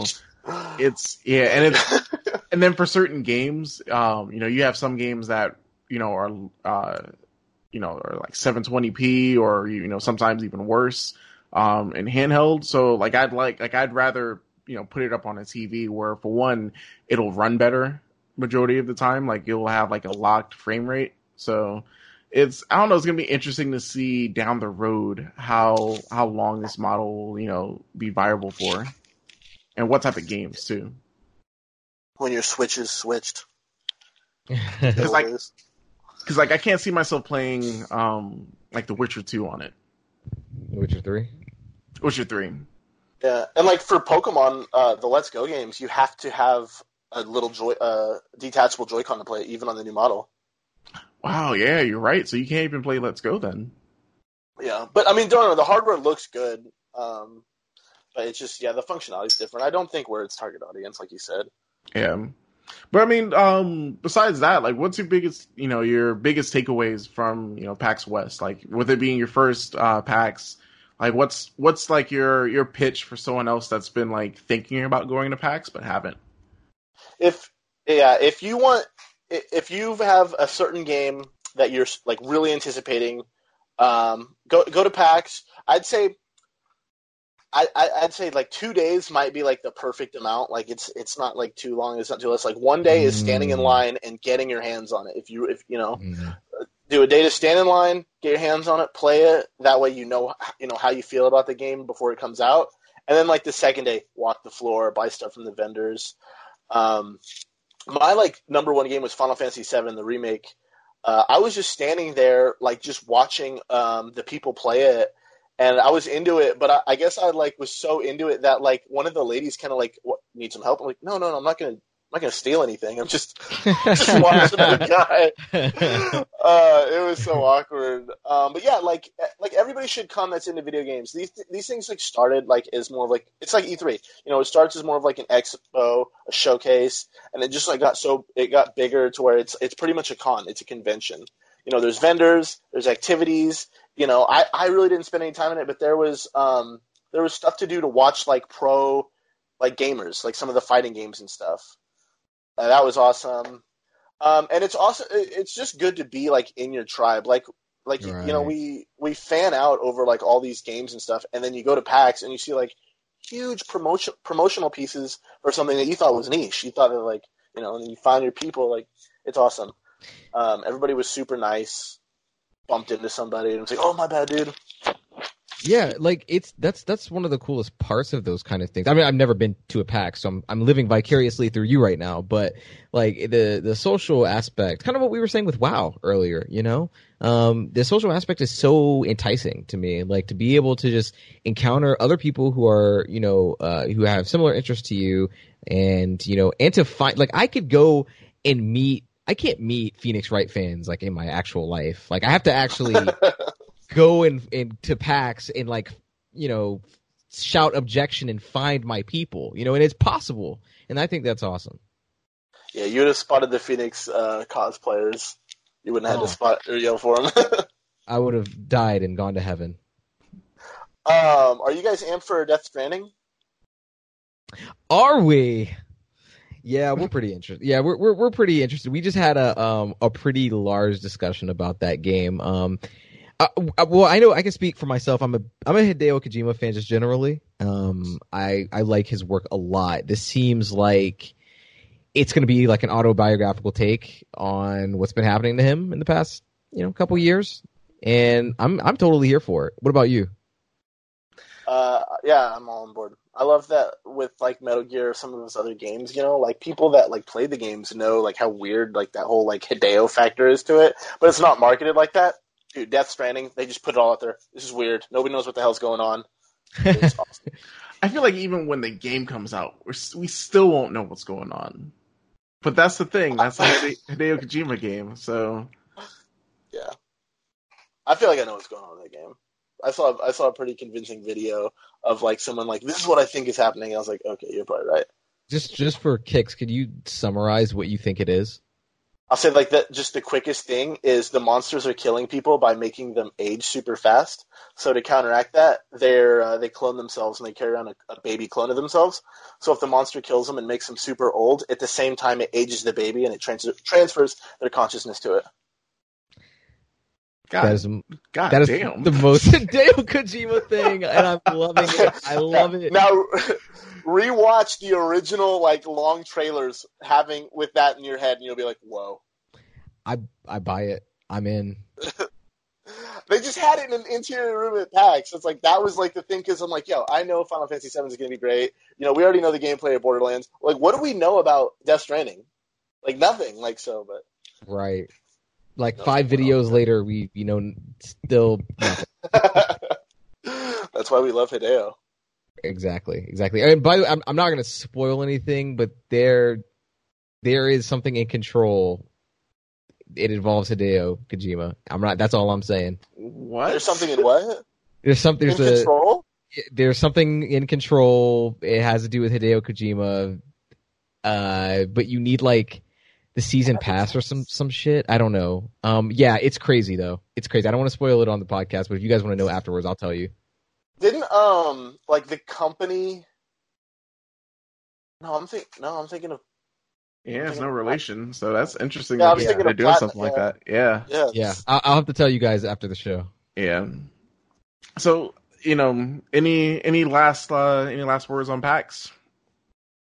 How about this? Would you go again next year? Gonna longer. The PAX after party was cool because it was super awesome to be, like, in, like, that kind of, like, party environment, but just see it, like, filled with nerds, and I mean that in the most endearing way possible. Oh, of course, yeah, definitely. Like, that's seriously awesome. Yeah. Was it just like a huge dance party, like, just happening in the middle of the hall? In the PAX after party, yeah, there was a dance floor. Excellent. If you're in the area, you get tickets, and you and your buddies, you want to go and get your hands on like this new game that you're super hyped for. This is what you go to. It's smaller than E3. It's possible. Just hop in line, be patient, have a day dedicated. That's your PAX survival guide. Have a day dedicated to lines. Just get that out of the way. And then have a separate day to like walk around and check out the floor and buy stuff from the vendors and everything. I recommend the order of doing that is go do like your vendor stuff first because because in all of those lines they're giving out free promotional stuff and you don't want them to run out. Okay, because I was thinking the other way around. I was thinking like at some of these vendor things, you might miss out on things that sell out. Oh yeah, actually you're right. It's a double-edged sword because we were at the PlayStation vendor. They had like all these awesome like Kojima Productions like umbrellas and like random merch. Mm-hmm. And I was like, "How much?" He goes, "Dude, and this is like the second day out of like 4 days." He says, "This sold out." He says, "You can get them on the website." So you're right. I guess you just got to pick what you know. Yeah. So yeah, you're right. I mean, you sort of have to pick what you want to do. If you're in line, like if you're trying to get like the free swag, then definitely like stand in these lines, go do all that stuff. But like if you're the type of person that like loves but hates the vendor rooms because you spend so much money, definitely knock that out first. Like do the vendor stuff first so you can get your stuff, and then like that next day, stand in line. Yep. At least that's my approach to cons. I agree. But yeah, so that is episode 28 in the bag. CJ, it was great having you on this episode, man. Appreciate you coming out. I'm gonna go ahead and roll out the red carpet for you, man. Go ahead and what can people look for you at, and like what do you have going on right now? Yeah. So as you know, there's a channel, Sasquatch Gaming. And a while ago, we were making videos. But having moved, being surrounded by new people, me and my buddy Jade, we're thinking about bringing it back. And by thinking about, we're like so close to releasing new content. We're going to do rebranding, possible name change, and the channel's going to go in a different direction. Something may not be super trendy, but we're just going to do what's fun. Hey, like a game as random as Mario Sunshine on GameCube. That's still fun, and it's still worth talking about. It's like that's the type of content that we're going to focus on. See, and I respect that. I appreciate that because, you know, a lot of people that start channels, they feel that they have to play, you know, what's new. They have to, you know, they feel like they're forced to play games that are like, you know, trending. But at the end of the day, like you got to do what you love, and if you're not loving what you're doing, why are you doing it? Exactly, yeah. So we might be playing like PS, and it's not just going to be like a Let's Play format. It's going to be a lot of like video camera stuff. Yeah, we might be playing a PS1 game one day, and then we might hear something totally random on like Game Boy Advance, and it might go up to PS4. You know, it's totally random. Whatever's fun. So it's just a celebration of gaming. So that's what the kind of stuff we're going to do. I love that. Yeah, that's awesome. All right. And where can they find this stuff? Your content. Sasquatch Gaming is on YouTube. Okay, so Sasquatch Gaming. So should they? Because I know you're saying there's a potential name change. Is there any other place that they could sort of find you at, just in case there is a name change? Like an Instagram page or yeah. Once like the rebranding happens, then we'll launch the social media. But if you want to follow all that, just go to YouTube, and then from there. Information will be to be announced. Yeah, we'll make sure we get your information in the show notes. Thank you, sir. All right, cool stuff. Rod, what you got for us, man? I want to play more Control. that's pretty much it. I want to play more Control. There are too many games coming out. I think that's the lesson for the week, children. Yeah. Damn. Like. What did I say I was picking up Friday? Monster Hunter. You said you were playing... you said you were going to pick up Remnant and Monster Hunter afterwards. Oof. I don't know about all that. But I do know one thing. Drink more water. Moisturize the ankles, folks. Take your vitamins. Eat your greens. Don't sweat the small stuff. Read more. Keep people around you that tell you the truth. Be humble. Commit to things. And listen, your greatest struggles are your greatest lessons. CJ... text your friends that you haven't talked to in a while. That was deep. That hurt. Change the sound of your alarm every couple of days to help you wake up, because it's hard to wake up sometimes in the morning. Stop waiting for the perfect time, because there will always be an excuse to not be productive. Just do it. Use your front pockets if you're traveling to carry your stuff, because if you don't, you're going to get pickpocketed. If you have life problems, don't run away from them. Face them, or else they'll just haunt you, and you can't do anything about it. If you want to make a change in your life, take it one day at a time. Ask yourself, what can I do today to make that change? You know, all we're trying to do is help build people up. That's what we're doing here. Just because someone doesn't agree with you doesn't make them your enemy.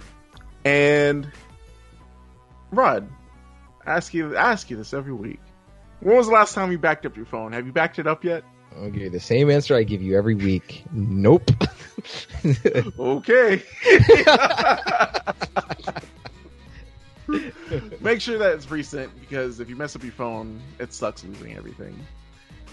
Don't go to the grocery store on an empty stomach. You'll buy up everything. Leave things better than the way you found them. All my retail folks just cheered for me just then. Make the journey fun. If you're doing something, if it's not fun, what kind of journey is that? If you're going to impulse on something, and I feel like this tip right here is for all of us.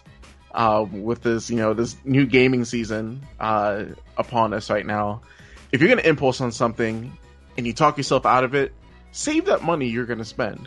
Like, just go ahead and throw it in savings, because at that point you already spent it, right? Right. Clear out your voicemail. I actually did this past week. Clear it out, because it's either full or you probably haven't even set it up yet. Sit up straight, keep your shoulders back, because that's how you get poor posture, and that's why your back hurts. Buy a good screen protector. Listen, I hate cracked phones. You hate cracked phones. Just buy a really good one, so that if you drop your phone, it doesn't break. Never underestimate your worth. And hey, you listening to this podcast right now, check to see if you're on Wi-Fi. Make sure you're not burning through your data. And last but not least, guys, stay beastly. Peace out. Have a great week, and we'll catch you next time.